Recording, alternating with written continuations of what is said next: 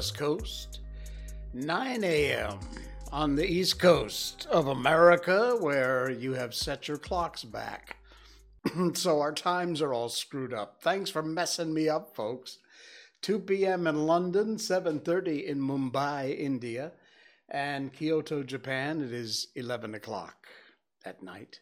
Here in Malaysia, it's 1982.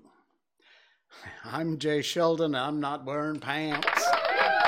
Hey, hardy hi ho. Mondays suck. I'm sorry, there's just no polite way to say it. Mondays simply suck. So get over it. Actually, here in Malaysia, there's only two hours to go, and then we're done with Monday. And thank goodness for that. We're very happy. Ugh, what a mess. uh, yeah, we had all kinds of stuff going on today. Nothing good. Well, some good, some bad, but uh, it's just kind of a mess. And tonight's show is kind of a mess too, which is great because those shows always are the most interesting. Whenever we have a mess and we have a complete mess, nothing really controversial tonight some weird stuff, some very weird stuff, and some what the weird stuff. So um, we'll get to that. Also, we will get to our final part. I want to say chapter because it's not a chapter. We finished the last chapter in our last stream Saturday night of our classic book, H.G. Wells' The War of the Worlds. We tonight will read you the epilogue and that's it. We're done with the War of the Worlds. It has been a long process. This book took forever to get through. But um, we'll tell you more about that coming up. Welcome in to all of our uh, live viewers across Facebook Live, YouTube, Twitch.tv, and the great folks at Rumble.com. We are live again tonight finally, thank goodness, had a bit of a technical glitch on our last stream. We got it fixed. The show is up there, so you can always watch. and of course, our podcast listeners all across the podverse. Is that even a word? I might have just made that up. On uh, Spotify, iTunes, Apple Podcast, Google Podcast, Stitcher, Radio Public, wherever you listen to your podcasts, we're there. So just look up Jay Sheldon or I'm Not Wearing Pants. Look for that logo right there. And that's us. Hit the subscribe button and thank you to those of you who do. We get hundreds of downloads and uh, we really appreciate it. Thank you a lot. By the way, we've got a new cross promotion coming up on our podcast from a great poet who is from India. He has a brilliant podcast and we will uh, we'll be hopefully putting that connection together soon, do a little little cross promotion between our podcasts here. So we'll look forward to that. Very cool. We have a big audience in India, by the way. I think the third most listened to uh, and downloads on our podcast come from India, the U.S., Malaysia, and India in that order. So it's great. Welcome to all of our Indian listeners. We we truly appreciate your subscriptions and your downloads. We are on, uh, is it Jivan uh, in India? It's a podcast. It's like a Spotify, but it's specifically for India. It's not all in uh, Hindi or Tamil. There are also plenty of English programs, lots of great music there. I believe it's J E E V A N, Jivan, something like that. And you can check us out there too, as a lot of you do. Thank you. If you want to see the visual part of our show, because we are a video stream live three nights a week, and you're listening on the podcast, we can recommend that you go to rumble.com, sign up for a free account. Everything's free. Subscribe to the Jay Sheldon channel, and uh, that way you'll get notified whenever we go live. You'll uh, you'll know about it, and you'll know when we have a new podcast up. Okay, let's uh, let's get right to it. Um, what were we going to? Oh yeah, Andy Warhol. I actually had a chance once to see an original Andy Warhol, and um, it was amazing.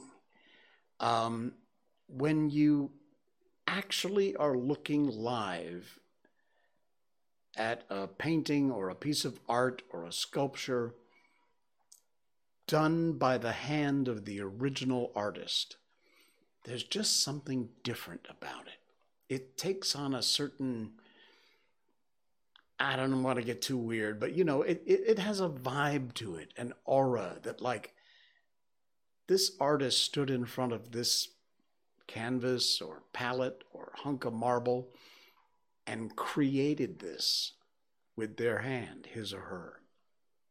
It's just, just something about it. Anyway, I saw this story. It's from designboom.com. Links in the show notes. As always, you can read the whole article. But, um, oh, before we get to that article, how could I possibly have forgot? Miko Update. I cannot believe I did that. I forgot Miko Update because she's been so quiet today. Um, she one quick story for Miko. She's doing fine, great, healthy, everything's cool. She almost caught a scrat today. We have these shrews here that look like a look exactly like a cross between a rat and a squirrel.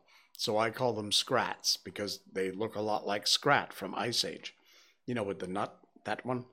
Um, she oh, she came that close. She was stalking it at the end of my car and it didn't know that Miko was sitting here.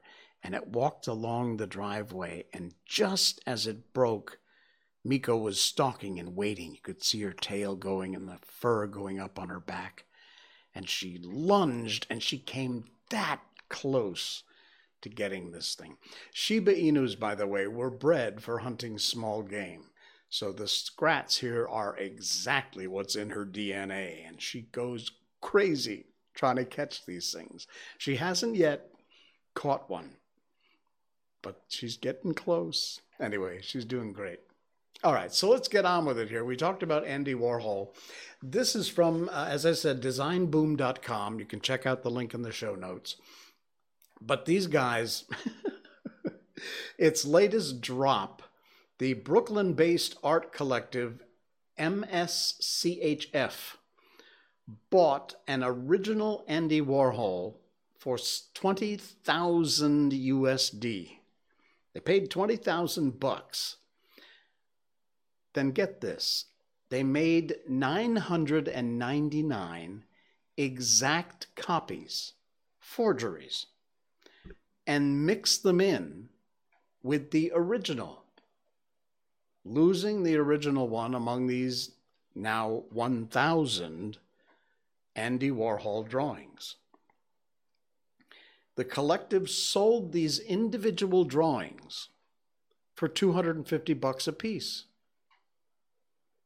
They are all definitely by MC MSCHF and also all possibly the original Andy Warhol drawing. Any record of which piece of the set is actually the original, they destroyed. So there is no way of knowing. The original Andy Warhol sold for 250 to, uh, bucks together with all 999 impeccable copies, and not even MSCHF can tell them apart. There is the original Andy Warhol, I think this is this uh, piece of art is called Fairies, and the exact copy was created using a robot. Let me just get rid of this ad here. Um, they chose the perfect artist for this drop. His infamous studio, The Factory, Andy Warhol worked towards the mass production of art.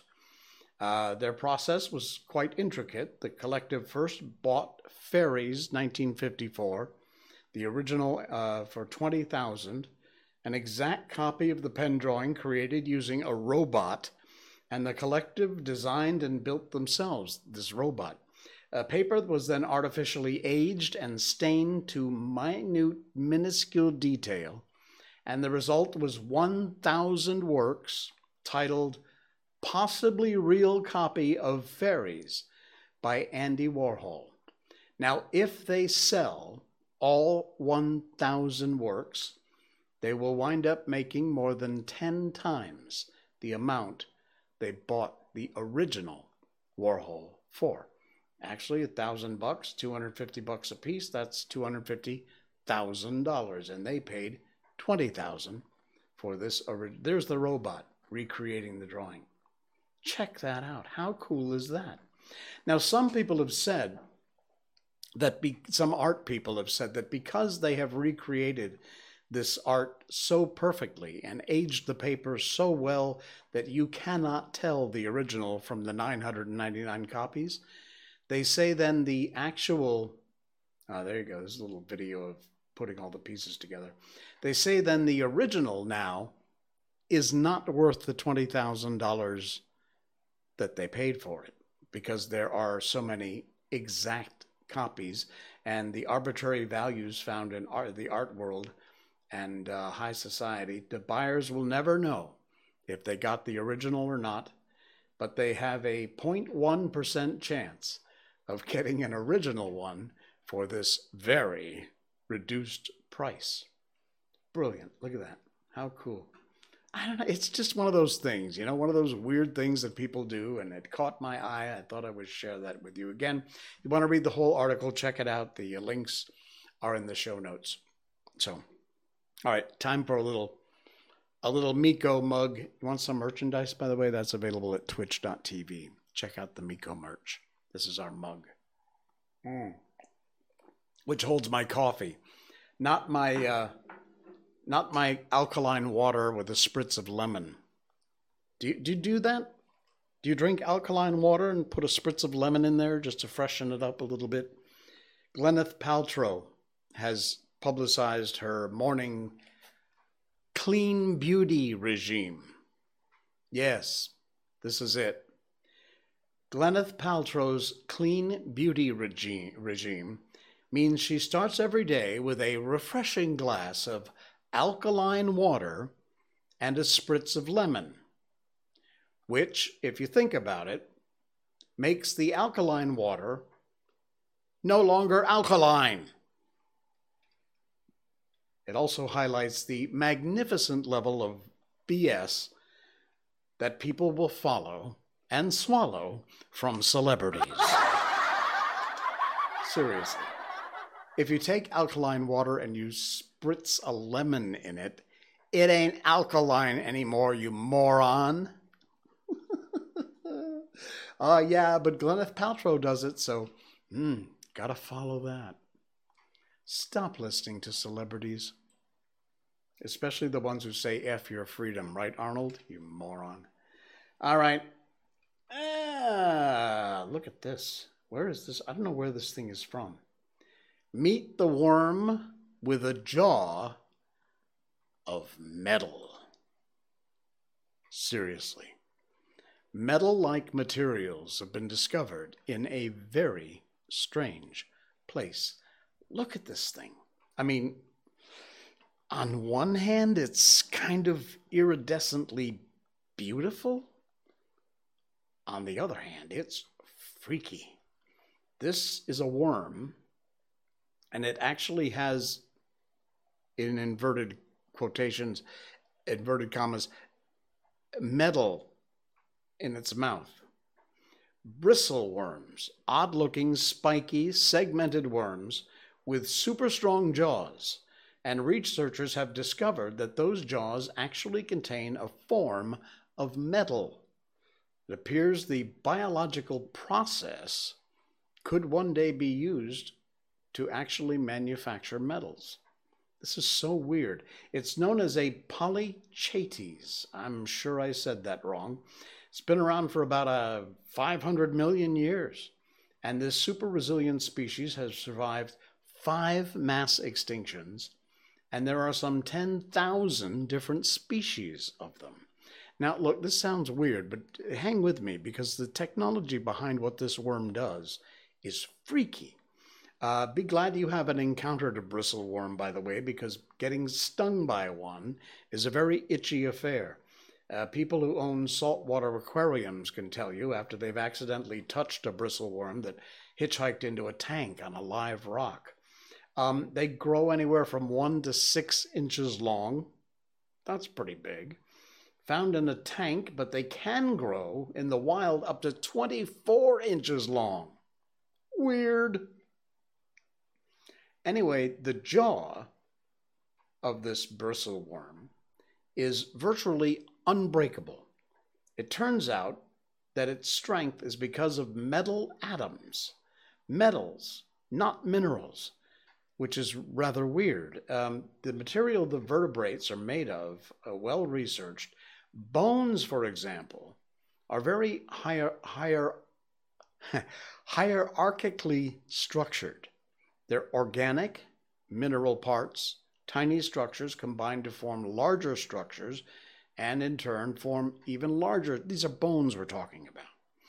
But the bristle worm replaces the minerals from which creatures, yours and, and their bones, are built. And they replace that with atoms of magnesium and zinc arranged in a super strong structure molecularly. This structure is what the key is. On its own, the fact that there are metal atoms in the bristleworm's jaw does not explain its excellent material properties. But it's just deformable enough, this metal, which makes it so strong. Imagine what they could do if they can figure out how to chemically create the same bond with these flexible, bendable metals that are so strong. What you could, I mean, just thinking outside the box, some sort of replacement for Kevlar that would probably be lighter than a, a bulletproof vest than Kevlar. This is amazing. This bristle worm, look at this thing. Absolutely incredible. Wow. Links in the show notes if you uh, want to read the whole article. I encourage you to go do that because it is fascinating. All right. Speaking of bristles, you like how I tied that together? You ever wonder why escalators have those bristles on the sides? Have you seen those? And no, by the way, it's not for cleaning your shoes. In fact, keep your damn feet away from the bristles. That's not why they're there. Uh, this is from uh, good friends over at worldofbuzz.com. Links in the show notes. You want to read the whole thing. Here's why escalators have brushes on their sides. And no, it is not to choochie your kasut, which is clean your shoes. Uh, you'll see here there's a picture, and some idiot. I hope this escalator was stopped, but there's the bristles, and there's some fool putting his foot in there. Um, seriously, you can't imagine a world without escalators, having to walk stairs, God forbid. They're convenient, but they make some, uh, uh, to make something so mafan as stairs super fun. There are even uh, brushes on the side to clean your shoes. Or is it? Uh, if you've been thinking those brushes are for cleaning your shoes or they serve no function, think again. They indeed do. Um, they actually play an important safety role that most people don't know about. Common escalator related injuries. Look at this hor- horrific picture.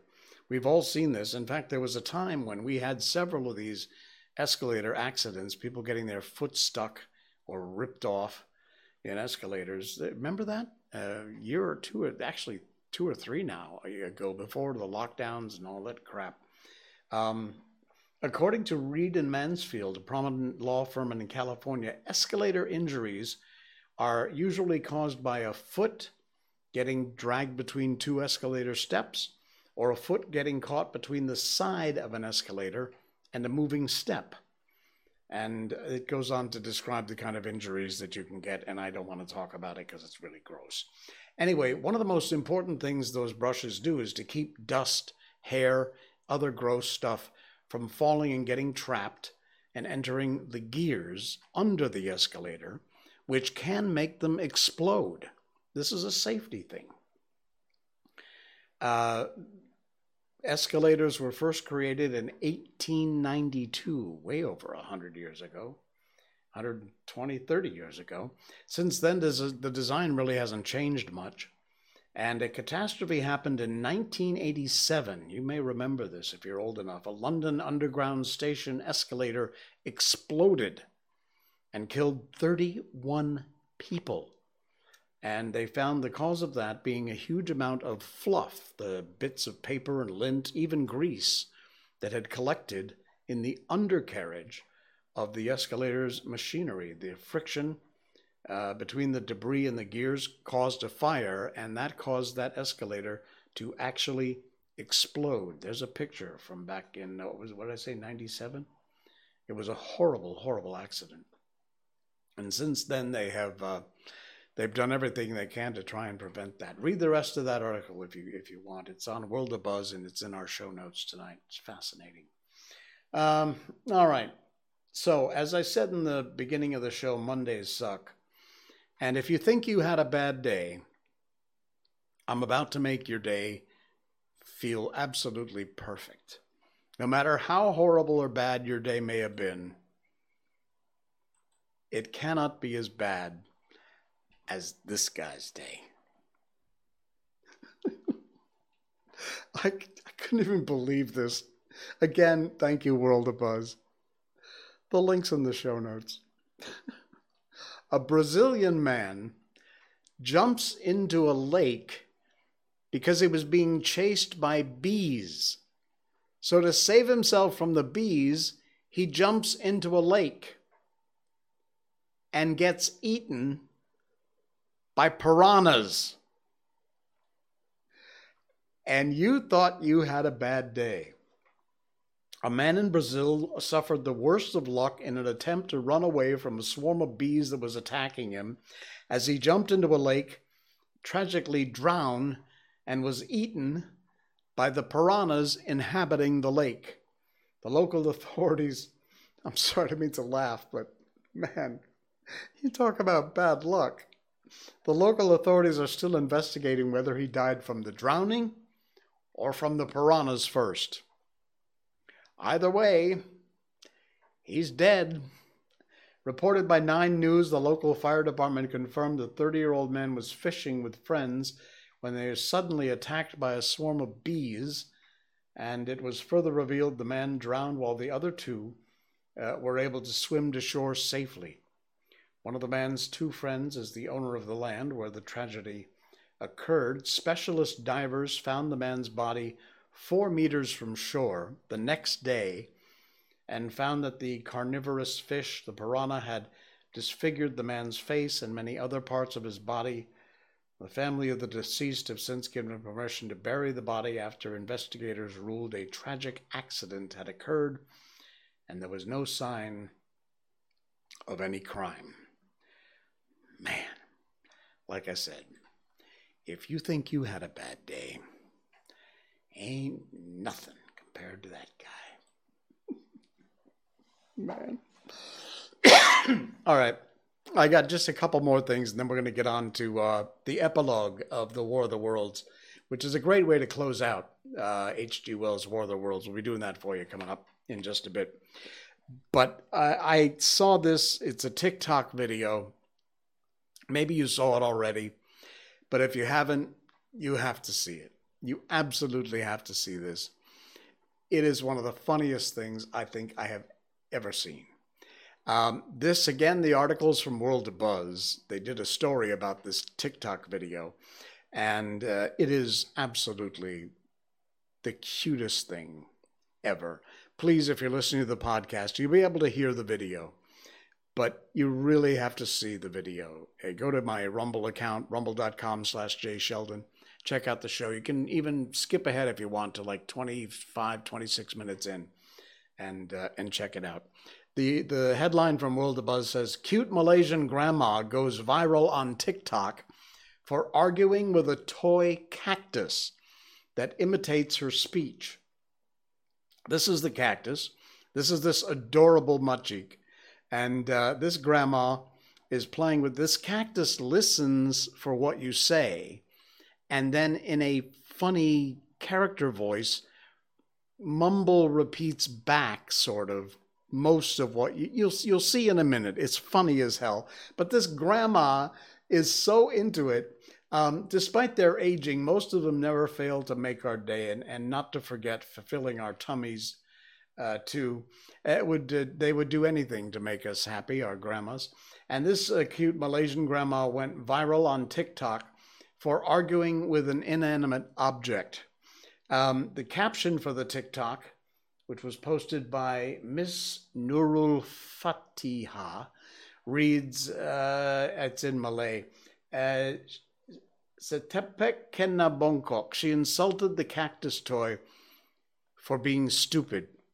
Uh, the toy is famous for its wiggly dance and its ability to imitate a person's speech when they talk to it.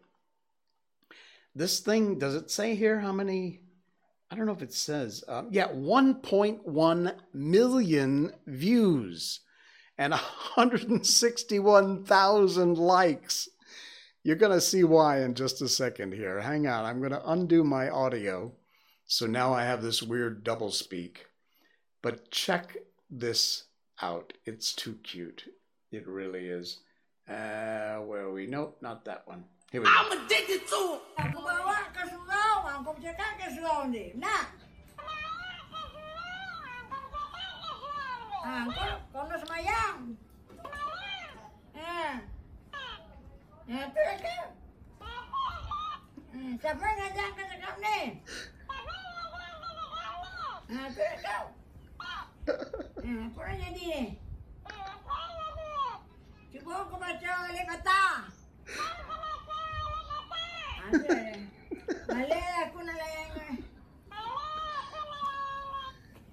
Kau cakap betul-betul siapa ngajar kau cakap ni?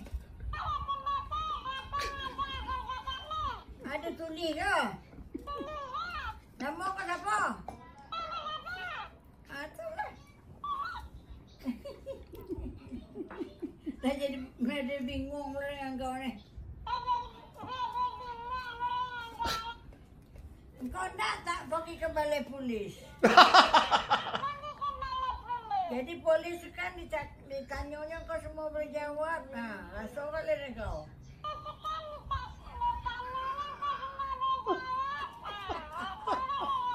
Masuk lokap lah kau nanti.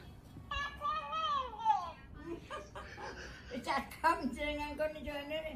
Apa nama bunga ni? Bunga, bunga ketek ke?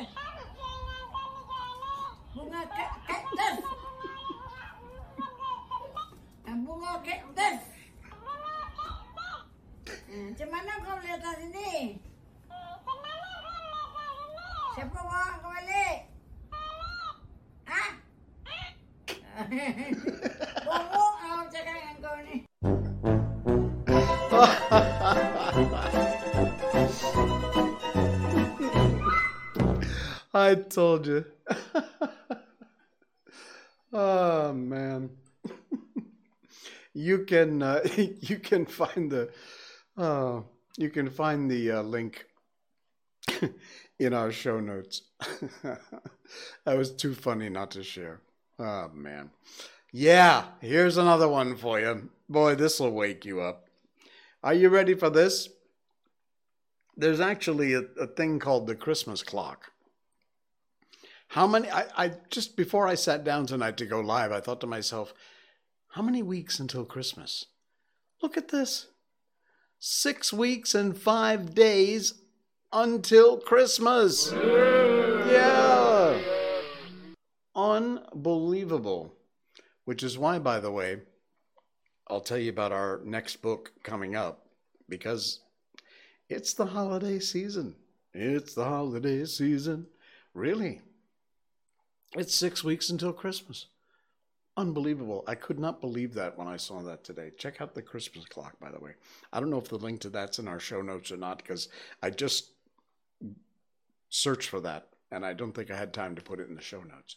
So, anyway, it's it's the Christmas the Christmas clock, the xmassclock.com if you want to look. But now you already know you don't have to go there. I told you. Six weeks, five days until Christmas. All right. Got one more thing to share with you before we get to our book, and uh, it's cool. It's really cool. It is a post from a Facebook site called Return to Now. And a pretty cool site. They've got lots of great stuff there. And it's accompanied by this amazing piece of art. I don't just take some time to take a look at this art because it is truly, truly incredible. While I read you the words posted on the sign, and listen close.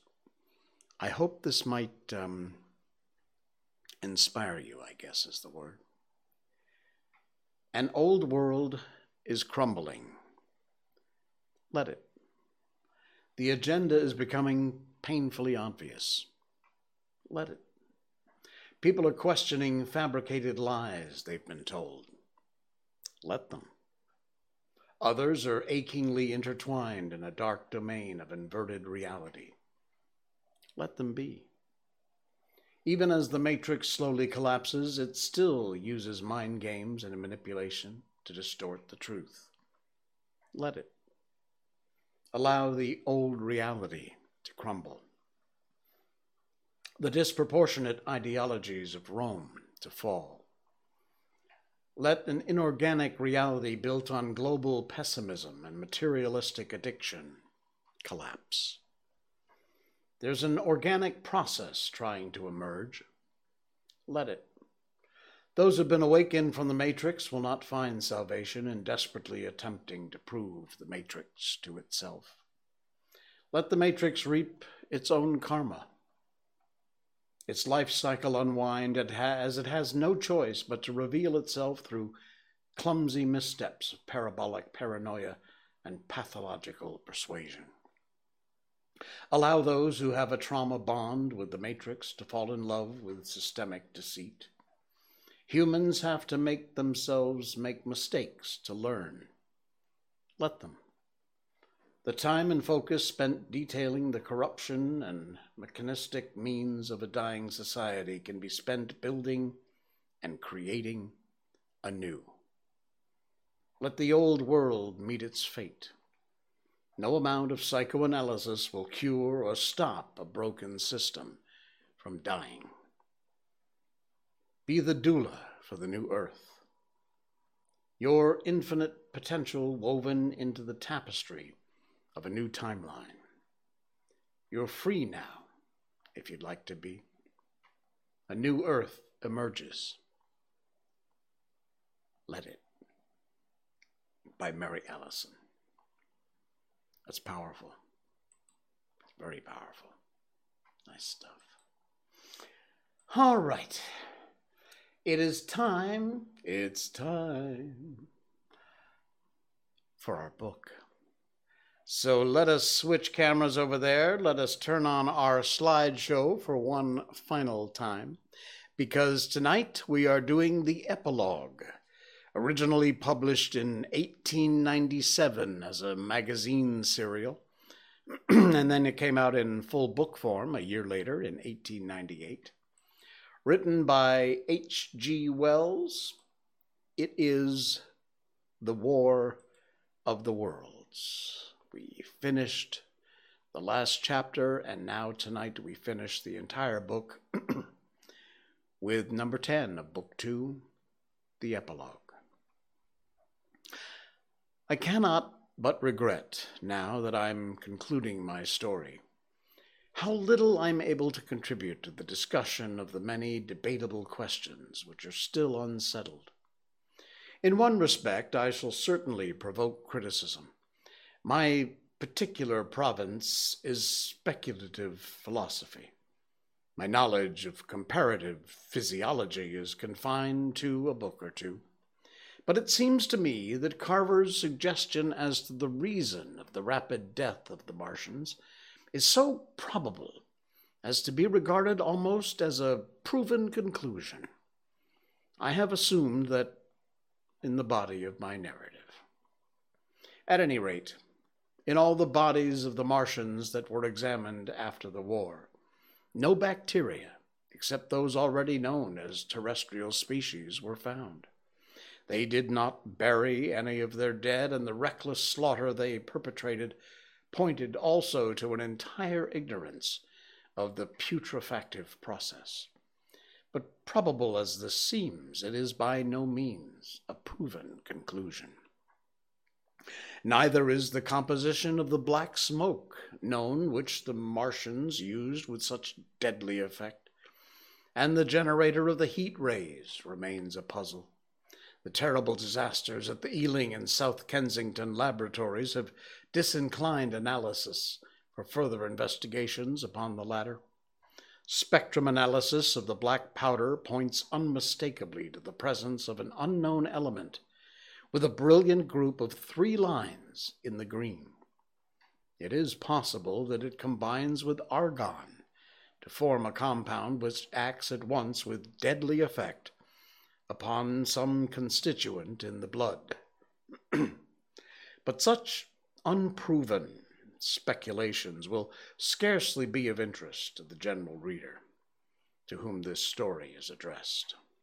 None of the brown scum that Sorry, hang on here.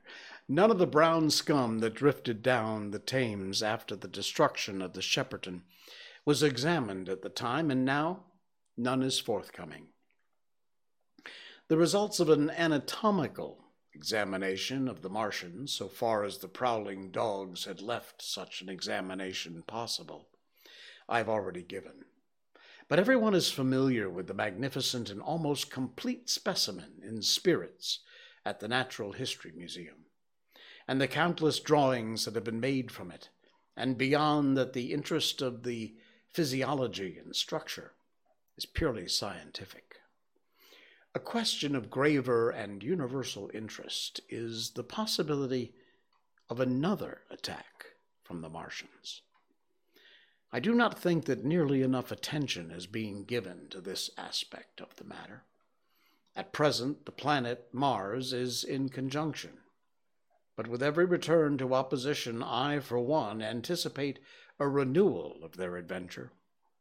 In any case, we should be prepared seems to me that it should be possible to define the position of the gun from which the shots are discharged, to keep a sustained watch upon this part of the planet, and to anticipate the arrival of the next attack. In that case, the cylinder might be destroyed with dynamite or artillery before it was sufficiently cool for the Martians to emerge, or they might be butchered by means of guns so soon as the screw opened. It seems to me they've lost a vast advantage in the failure of their first surprise. Possibly they see it in the same light. Lessing has advanced excellent reasons for supposing that the Martians have actually succeeded in effecting a landing on the planet Venus. Seven months ago now, Venus and Mars were in alignment with the Sun that is to say, Mars was in opposition from the point of view of an observer on Venus. Subsequently, a particular luminous and sinuous marking appeared on the unilluminated half of the inner planet, and almost simultaneously, with a faint dark mark of a similar sinuous character, was detected upon a photograph of the Martian disk. One needs to see the drawings of these appearances in order to fully appreciate their remarkable resemblance and character. At any rate, whether we expect another invasion or not, our views of the human future must be greatly modified by these events. We've learned now that we cannot regard this planet as being fenced in and a secure abiding place for man. He can never anticipate the unseen good or evil that may come upon us suddenly out of space. It may be that in the larger design of the universe, this invasion from Mars is not without its ultimate benefit for men. It's robbed us of the serene confidence in the future, which is the most fruitful source of decadence. And it has done much to promote the conception of the common weal of mankind. It may be that across the immensity of space, the Martians have watched the fate of these pioneers of theirs and learned their lesson, and that on the planet Venus they found a securer settlement.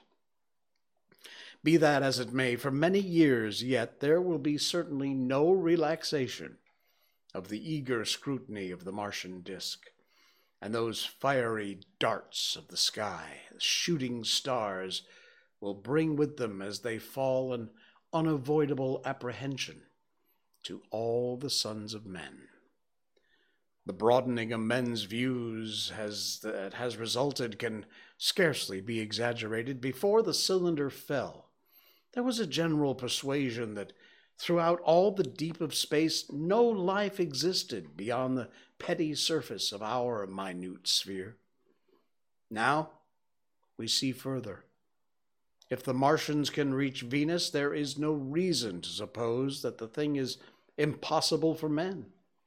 And when the slow cooling of the sun makes this earth uninhabitable, as it at last must do, it may be that the thread of life that has begun here will have streamed out and caught our sister planets within its tolls.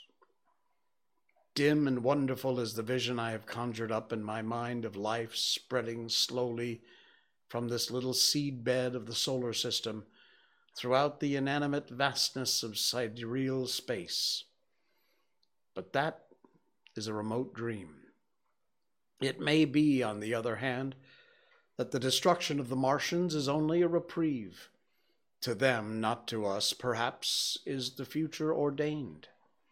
I must confess, the stress and danger of the time have left an abiding sense of doubt and insecurity in my mind. I sit in my study writing by lamplight, and suddenly I see again the healing valley below set with writhing flames, and feel the house behind and about me empty and desolate. I go out into the Byfleet Road, and vehicles pass me a butcher boy in a cart, a cab full of visitors, a workman on a bicycle, children going to school, and suddenly they become vague and unreal. And I hurry again with the artilleryman through the hot, brooding silence. Of a night, I see the black powder darkening the silent streets and the contorted bodies shrouded in that layer. They rise upon me tattered and dog bitten. They gibber and grow fiercer, paler, uglier, mad distortions of humanity at last, and I awake, cold and wretched, in the darkness of the night. I go to London and see the busy multitudes in Fleet Street and the Strand. It comes across my mind they are but the ghosts of the past, haunting the streets that I've seen silent and wretched, going to and fro phantasms in a dead city, a, a mockery of life in a galvanized body. And strange too it is to stand on Primrose Hill, as I did but a day before writing this last chapter, to see the great province of houses dim and blue through the haze of the smoke and mist, vanishing at last into the vague lower sky, to see the people walking to and fro among the flower beds on the hill to see the sightseers about the Martian machine that stands there still, to hear the tumult of playing children, and to recall the time when I saw it all bright and clear cut, hard and silent, under the dawn of that great last day. And strangest of all is to hold my wife's hand again and to think that I have counted her and that she has counted me among the dead. And that is H.G. Wells' The War of the Worlds. Wow.